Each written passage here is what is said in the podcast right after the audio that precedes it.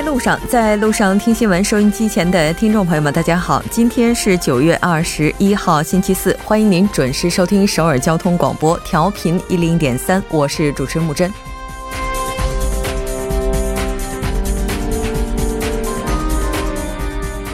今天，韩国统一部审议表决了通过联合国儿童基金会以及世界粮食计划署等国际组织向北韩提供八百万美元规模人道主义援助。虽然并未敲定具体落实时间，但因近期北韩核岛挑衅不断，国内外舆论对此并不十分乐观。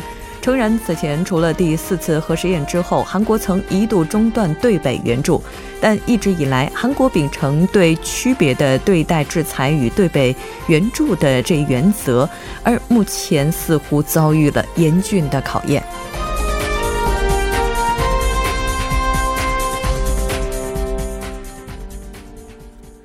好，接下那接下来来关注一下今天的要闻新闻。在韩国，韩国政府决定通过国际组织对北提供人道援助。韩中外长会谈确认严格执行安理会涉北新决议。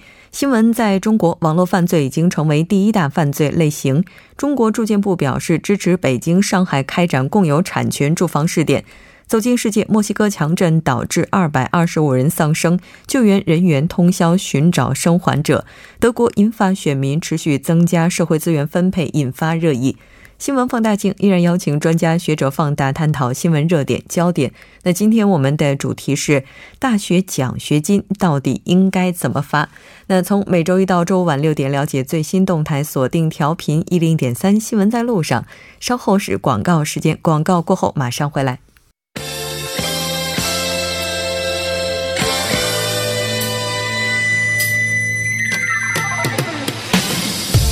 新闻在韩国带您快速了解当天主要的韩国资讯。接下来马上连线本台特邀记者周玉涵，玉涵你好。喂，你好。主播你好。好的，那刚才声音似乎出了一些问题，来看一下今天您为我们带来的第一条消息。好的，第一条消息呢是韩国政府决定通过国际组织对北提供人道援助。嗯，是的，没错。那这条消息也是在今天通过会议表决之后出来的。来看一下具体的报道。好的，韩国政府呢今天上午呢决定了通过国际组织向北韩提供八百万美元规模的这个人道主义援助，具体落实日期呢将会在综合考虑南北关系等综合情况之后呢再继续敲定。那么韩国统一部长官赵明军呢今天主持召开了南北交流合作促进协议会会议，那么审议和表决有关通过这个联合国儿童基金会和世界粮食计划署等国际组织呢向北韩提供八百万美元规模的人道主义的一个。呃，援助的方案。那么根据这一方案呢，韩国政府将向粮食计划署呃提供价值四百五十万美元的这个儿童和孕妇营养药营养食品，同时呢，也将向联合国儿童基金会呢提供价值三百五十万美元的儿童和孕妇药药品和营养剂等。嗯，是的，应该说韩国一方面表示将会执行安理会的对北制裁，另外一方面又给予援助。对于这样一个非常矛盾的情况，我们来看一下有关方是怎么解释的。好的，那么赵明金呢是在开场的发言中就表示呢，呃，分开处理对北韩政权的这样一个制裁和对北韩居民的人道援助呢，是国际社会共享的普遍价值。那么会议呢没有确定本次这个人道援助的具体的落实时间。那么统计呃统一部呢发布新闻资料表示呢，具体时间和规模呢将会考虑南北关系等综合情况后呢进行敲定。分析认为呢，统一部顾虑到因北韩不断发起核岛挑衅，韩国的国内舆论呢。也是十分不利。主播，嗯，是的，没错。其实今天在开场的时候，我们也已经提到了，韩国的话，应该是在朴槿惠政府时期受到第四次核试验的影响，曾经中断过。但是此前呢，一直也都是给予援助的。那这一次情况具体如何呢？未来我们也会跟进。来看一下下一条消息。好的，下一条消息呢是韩中万长会谈确定，呃，确认严格执行安理会设北新决议。嗯，是的。根据了解，昨天中国和韩国两国外长就两国关系以及当前半岛局势交换了意见。来看一下相关的报道。好的，据韩国外交部二十号的消息呢。外长康金和呢，在纽约出席第七十二届联合国大联大期间呢，会是会见了中国外长王毅，双方呢就两国关系和半岛局势呢交换意见。两国外长一致认为呢，北韩第六次核试验和发射弹道导弹呢，明显是违反了联合国安理会的决议，对国际和平呢和韩半岛的安全造成了严重威胁。双方呢就加强合作，实现半岛和平呢达成了共识。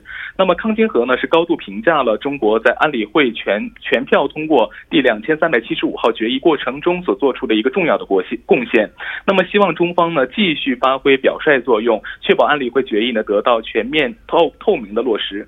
那么王毅也就此表示呢，中方将会严格执行安理会的决议，加强对中国和北韩边境走私等的打击力度，并坚持通过对话呢和协商解决北韩的核问题。主播，嗯，是的，其实两国之间一直迈不过去的一个问题就是萨德了。就萨德问题的话，双方交换了怎样的意见呢？是的，那么双方呢还就驻韩美军部署萨德反导系统问题呢是交换了意见。那么据悉呢是王毅呢要求韩国撤回部署，但是康金和也指出呢乐天等在中国的这个韩企的困难加重，不仅导致了两国人民感情的恶化呢，也是加剧了其他国家企业进军中国市场的一个风风险。那么呼吁中国政府呢为解决这一问问题呢做出努力。主播，嗯，是的，没错，而且呢双方的努力也是符合共同的利益。我们再来看一下下一条。好的，下一条是开副社长自杀身亡，检方对前代表成呃何成龙调查影响度较呃高度紧张。嗯，是的。应该说呢，警方自从发现他自杀身亡之后，现在也一直对他的死亡原因以及动机进行调查。那现在的话，他的死亡是不是也会影响就此前代表何成龙事件呢？是的，那么今天上午的八点四十分左右呢，韩国警方在庆尚南道四川市某公寓内呢，是发现了上吊自杀的开副社长金仁植。那么警方初步认为呢，金仁植为自杀。那么具体的这个呃自杀动机呢，正在调查当中。那么检方今天就表示呢，在调查开事件之呃这个同时呢，检方并没有对这个副社长金仁植进行调查和传唤，因此呢，并不会影响对前代表呃何成龙。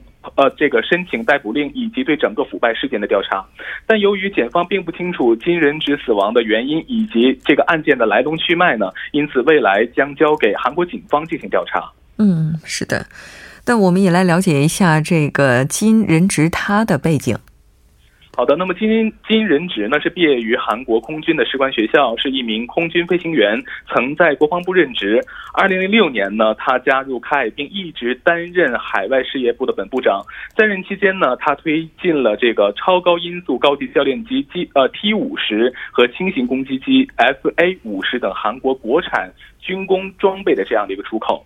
那么因此呢，有人认为呢，随着这个检方对前代表。啊，何成龙的调查的深入呢？金仁植倍感压力而自杀了事。主播，嗯，是的，无论现在猜测是如何，我相信公众需要的是一个真相。那再来看一下下一条。好的，下一条是韩国企业五年存呃存活率为百分之二十七，低于德国、英国和法国。嗯，是的，先来关注一下相关的具体报告。好的，韩国贸易协会国际贸易研究院呢，二十号发布的一项报告就显示呢，以二零一五年为准呢，韩国企业一年和五年的这个存活率呢，分别为百分之六十二点四和百分之二十七点三，远呃是低于德国、法国、英国、西班牙和意大利的。那么在接受调查的所有企业当中呢，韩国新设企业的增长率呢为百分之十四点六，高于欧盟五国的平均值，也就是百分之九点六。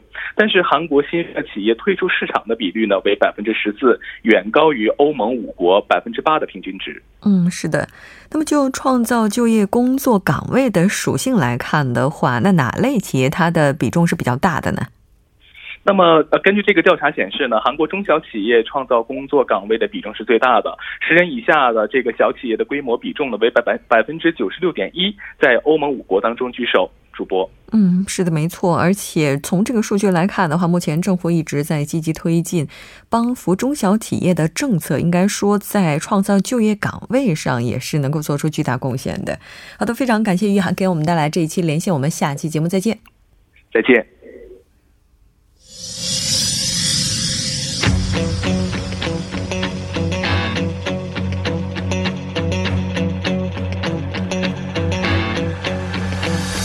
您现在收听的是《新闻在路上》。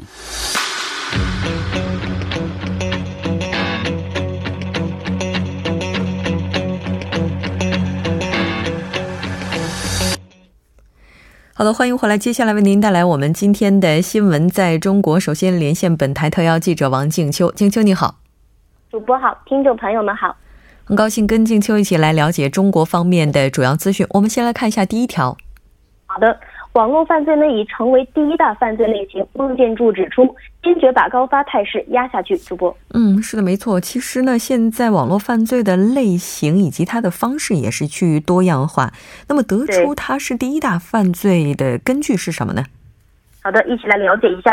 那九月十九日呢，中共中央政治局委员、中央政法委书记、中央综治委主任孟建柱在全国社会治安综合治理表彰大会上指出，现在网络犯罪已成为第一大犯罪类型。那在中国的国内呢，新型的网络传销、非法集资犯罪等突出等，严重损害了人民群众的切身利益，影响社会的大局稳定。同时，网络安全在国际上也呈现出新的特点、新的变化。那孟建柱以此前世界一百五十多个国家和地区网络用户遭勒索病毒攻击事件为例，他指出，这是世界上网络安全和网络战进入新阶段的标志。主播，嗯，是的。那么到目前为止，中国网络犯罪治理取得了哪些成果？我们我们也一起来看一下。好的，那值得一提的是，去年以来，中国的网络犯罪治理通过综合治理的方法取得了显著的成果。以北京为例，在二零一六年以来。北京市公安局坚持以人民满意为第一的追求理念，紧紧围绕两个中心建设，立足北京，服务全国，形成了具有首都特色的党委领导。刑侦主导、打防并举、部门配合、内外协作以及堵源斩首的打击防范电信网络诈骗犯罪的工作体系。那据这个统计的数据显示，今年以来截至到八月底，北京市公安局在打击防范电信网络新型违法犯罪方面。发案人民群众财产损失分分别同比下降了百分之四十五点三、百分之四十三点九，抓获犯罪嫌疑人、破获全国案件分别同比上升了百分之十六点三以及百分之五十二点一。主播，嗯，是的。那在社会治安这些方面又有哪些言论呢？那在全国社会治安综合治理的表彰大会上呢，孟建柱还表示，在风险社会当中，事后处置固然重要，事先预防才是根本。社会治安综合治理的至高境界就是实现对各类风险的预测、预警、预防。他表示，暴力恐怖活动是对公共安全的最大现实威胁，要坚持以系统治理、综合施策，促进反恐形势不断向好的方向发展。那同时呢，要敞开怀胸怀，拥抱千变万化的世界，关注共享经济、基地。物流等新经济、新业态的潜在风险，高度重视经济金融风险的巨大危害性，研究把握规律，提高风险识别、预警防控的水平。对于严重损害人民群众切身的利益、危害社会稳定的新型网络传销、非法集资以及金融操控、关联交易等涉重型经济犯罪，要创新防范打击机制，坚决遏制其高发的势头。主播。嗯，是的，没错。其实对于这样的一些类型的网络犯罪，对于我们个人来讲的话，也应该要提高警惕，并且加强自律。我们再来看一下下一条。好的，下一条来自于住建部，支持北京、上海开展共有产权住房试点。主播，嗯，是的，我们也一起来关注一下这一则住房城乡建设部发布的有关共有产权住房的报道。好的，那近日呢，出住房城乡建设部印发了关于支持北京市以及上海市开展共有产权住房试点的意见，支持北京市、上海市深化发展共有产权住房的试点工作，鼓励两市以制度创新为核心，结合本地实际，在共有产权住房建设模式、产权划分、使用管理以及产权转让等方面进行大胆的探索，力争形成可复制、可推广的试点经验。那在意见当中指出，发展共有产权住房呢，是加快推进。住房保障和供应体系建设的重要内容，开展共有产权住房的试点呢，要认真贯彻落实党中央、国务院决策部署，坚持房子是用来住的，而不是用来炒的的定位，以满足新市民住房需求为主要的出发点，以建立。租购租并举的住房制度为主要的方向，以市场为主，满足多层次的需求；以政府为主，提供基本的保障。通过推进住房供给侧结构性改革，加快解决住房困难家庭的基本住房问题。主播，嗯，是的，没错。那率先推进有关政策的北京、上海，现在成绩怎么样呢？那目前呢，北京和上海市呢积极发展共有的产权住房呢，是取得了阶段性的成效。那北京市出台了一个共有产权住房的管理暂行办法，明确了未来五年供应二十五万套共有产权住房的目标，着力满足城镇。户籍无房家庭以及符合条件新市民的基本住房需求。那上海市呢是截至二零一六年底，已供应共有产权保障住房是八点九万套，着力改善城镇中低收入住房困难者家庭居住的条件，并明确了下一步的发展目标。住房城乡建设部将密切跟踪北京市、上海市共有产权住房试点的工作进展情况，加强指导，及时总结。主播，嗯，是的，没错。那相信这个政策未来推广开来的话，应该能够帮助更多人解决住房难问题。我们再来看一下下一条。下一条来自于商务部，服务贸易逆差是阶段性的现象。着力打造中国服务的国家品牌。主播，嗯，也就是说，现在出现服务贸易逆差只是阶段性的事件，这是中国商务部负责人的解释吗？那据这个商务部发言人高峰表示，那服务贸易逆差呢，是中国经济转型升级过程中一个阶段性的现象。那随着中国供给侧结构性改革的深入推进。服务业发展的潜力将不断的释放，发展的动能呢是逐渐积聚。中国在服务贸易方面的竞争优势将逐步的显现。那中国的服务贸易从一九九五年开始出现逆差，而且逆差的规模总体呈现一个扩大的趋势。那今年的前七个月。中国的服务贸易逆差是一万零三百七十五点二亿元。从市场来看，美国已成为中国第一大服务贸易逆差的来源地。那二零一六年呢，中国对美国服务贸易逆差是达到了五百二十三亿美元。主播，嗯，是的。那么在增强服务贸易出口竞争力这些方面，咱们还需要做出什么努力呢？那高峰在例行记者的这个发布会上说，近年来呢，中国服务业发展快速，中国国内的服务需求非常的旺盛，那这也使得服务进口的增长较快。那今年的上半年，中国的服务业增加值占国内生产总值的比重达到了百分之五十四点一。与此同时，服务贸易领域的服务进口呈现快速的增长，一是出境游、留学和就医等旅行进口的快速增长。那第二呢，是随着供给侧结构性改革深入推进和制造业加快转型升级，技术、知识产权、专业服务等高端生产性服务的需求这个显著的提升。主播，嗯，是的，没错。应该说，中国此前一直非常注重的是制造业，所以说有“中国制造”这样的口号。相信未来的话，应该会出现中国服务类似的一些目标。当然，也希望中国服务未来能够走得更远。我们再来看一下下一条。好的，北京市地铁机场线呢将实现刷二维码进出站。嗯，是的，那这个具体是怎么一回事？怎么操作呢？那从这个北京地铁的官网发布消息，从这个九月二十号起，也就是昨天哈，北京地铁机场线呢是率先实现刷二维码来进出站。那乘客呢可以通过手机的 APP 二维码过闸功能，可以使用手机刷二维码直接进出站。那手机 APP 呢，将根据乘客实际进出站的情况，从绑定支付渠道自动扣除相应的票款。那北京轨道交通单程票互联网票务的平台。是从这个二零一七年的八月二十号上线之后呢，继机场线和二十个大客流车站先后实现了线上购票、线下取票的第三阶段的新举措。主播，嗯，是的，没错。看起来中国的话，未来不仅仅在零售业方面要实现无货币，在这个交通领域的话，也应该要这个离这个目标近了又一步了。好的，非常感谢今天静秋给我们带来这一期连线，我们下期再见。好的，主播再见，听众朋友们再见。稍后我们来关注一下这一时段的路况、交通以及天气信息。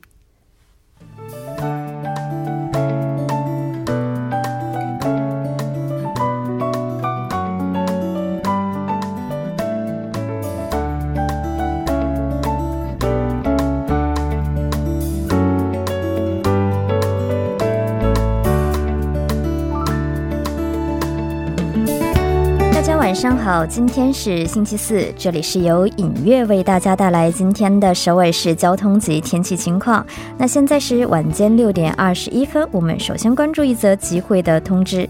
在下午两点到六点，在瑞草洞曾国大楼南馆有要求无罪释放前总统朴槿惠的第十四轮太极旗集会和游行活动。那约有一千五百余名的市民聚集，行进的路线是从法院途经江南站，再度回到法院。那大约是三点二千米的区间的路段，将利用两个车道行进。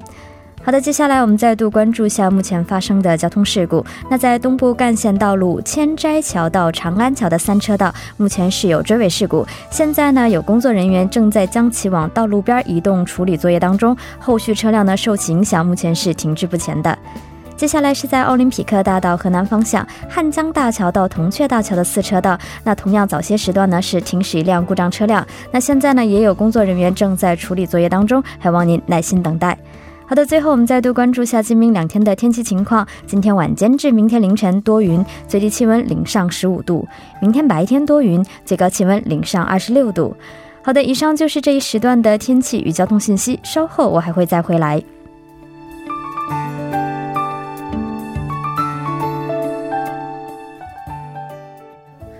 现在时刻六点二十二分，这里是正在为您直播的 TBS EFM 调频一零点三新闻在路上。那接下来为您带来听首尔，首先还是要请出栏目嘉宾金勇金小编，你好。好，大家好，主持人好。那很高兴跟金小编一起来了解今天首尔市的一些消息。来看一下第一条。好，第一条消息呢是首尔市都市再生支援中心呢将于二十二号正式的开放了。该中心的主要内容呢是以都市再生事业为主，同时呢管理相关的一些政策和现场的活动和相关的信息等等。目前呢，首尔市呢有十四个这个都市再生中心。刚才介绍的这个呢是一个总部，它起起到了这个总管还有就是合理规划的一个作用。它主要针对这个各地啊各项目进行一个实时的审查，然后并提出一个最合理的一个改善方案，还会分享各个项目以及相关的一些活动指南。而且呢，该中心表示呢，将利用三年的时间对各个项目进行分析之后呢，提出更多多样的有效方案，然后呢，还会培养更多的相关的人才进行服务。嗯，是的，这个都市再生就是我们所谓的城市的这种可循环利用对于资源的这种整合方式吧？应该，嗯，对。其实首尔市的话，在这方面应该说经验是非常丰富的，而且它的有一些设施，据说也已经出口到海外的一些国家了。那相信如果加强这方面的一些投入，未来的话，它的品牌效应会更响亮。我们再来看一下下一条。好，第二条消息呢是首尔市的瑞草区啊，计划在长假这个中秋长假到来之前的二十六号，免费为当地的居民提供免费的汽车检查服务。具体的时间呢是在上午的十点到下午的四点，地点呢是在盘浦的综合运动场。他这个有车的同志们呢，可以都去前往进行一个检查和维修。他检查的内容呢，是对各个部件哈，比如说变速器，或者是离合器，或者是刹车系统，或者是发动机或者轮胎等多个方面进行一个检查。同时呢，还会更换很多的一些消耗品，而且都是免费的。比如说我们平时会经常用到的雨刷液呀，或者是不动液，还有一些其他的一些消耗品。而且呢，就想要参加的这些民众呢，都可以带着自己的身份证，还有就是车辆进行前往，就可以免费的进行接受服务了。嗯，二十六号，今天是二十一号，二十六号呢，上午十点到四点，在盘浦的综合运动场，您可以让自己的汽车享受一次免费的服务，对吧？那建议您，如果要是有时间的话，可以来到现场来这个感受一下。我们再来看一下下一条。好，第三条新闻呢是二十五号呢，首尔市研究院呢为了纪念创院二十五周年，将举办一个首尔市都市政策研研究二十五年历程的一个大型的活动。呃，在这个活动当中呢，将把这个二十五年来，呃，首尔市的研究院在社会呀、经济呀、产业啊、环境、安全、交通，还有就是都市规划各个方面的成果呢，都拿出来进行一个回顾。呃，我们都说啊，知道历史才会知道未来，所以他通过这样的活动呢，在一起讨论未来一个走向的一些讨论。届时呢，还会有一些相关的研究员进行一个参加和讨论，共同为了这个未来进行一起努力。嗯，然后呢，呃，想要参加的这个市民们呢，都可以和啊市民们还有专家们都可以去参加，而且啊，这是免费的。嗯，是的，没错。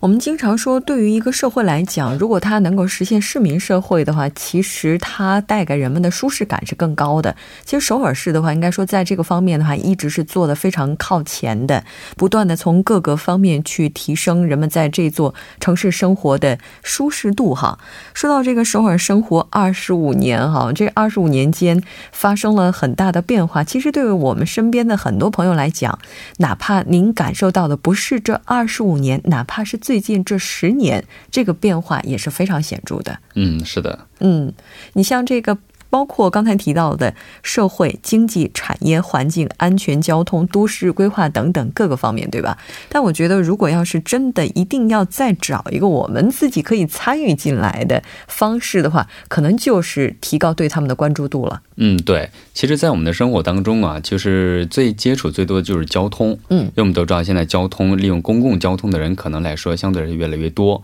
而且这个变化呢，我其中注意到的地方就是在一些公交车站上车牌上，它会显示这个公交车的那个呃还剩到达时间，还有一个最近更新的一个就是它的这个乘客里面的数量。就说这个这一次这一趟的那个公交车里面人数是多还是少？你可以选择是在这一趟或者是在下一趟。还有个就是在这个环境方面，就比如说首尔省呃首尔市政府呢都会在一些呃在犄角旮旯，就是一些死角的地方，呃都会发现这个地区，然后呢合理的利用起来，把它建造成一些绿化地带。是的，没错。嗯，其实除了这些绿化之外的话，首尔市政呢有很多我们可以参与的渠道。那虽然我们在节目当中也经常提到参与的一些方式，但偶尔我自己在点进去那些网站，想要去了解一些信息的时候，就发现它的点击率并不高。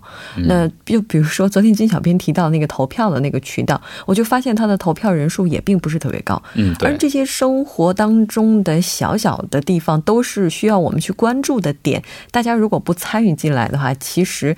这个市政运行，它就有了一个很大的这样的一个不足了，对吧？嗯，好的，非常感谢金小编给我们带来这一期节目，我们下期再见。好，再见。好的，半年过后为您带来我们今天的第二部节目。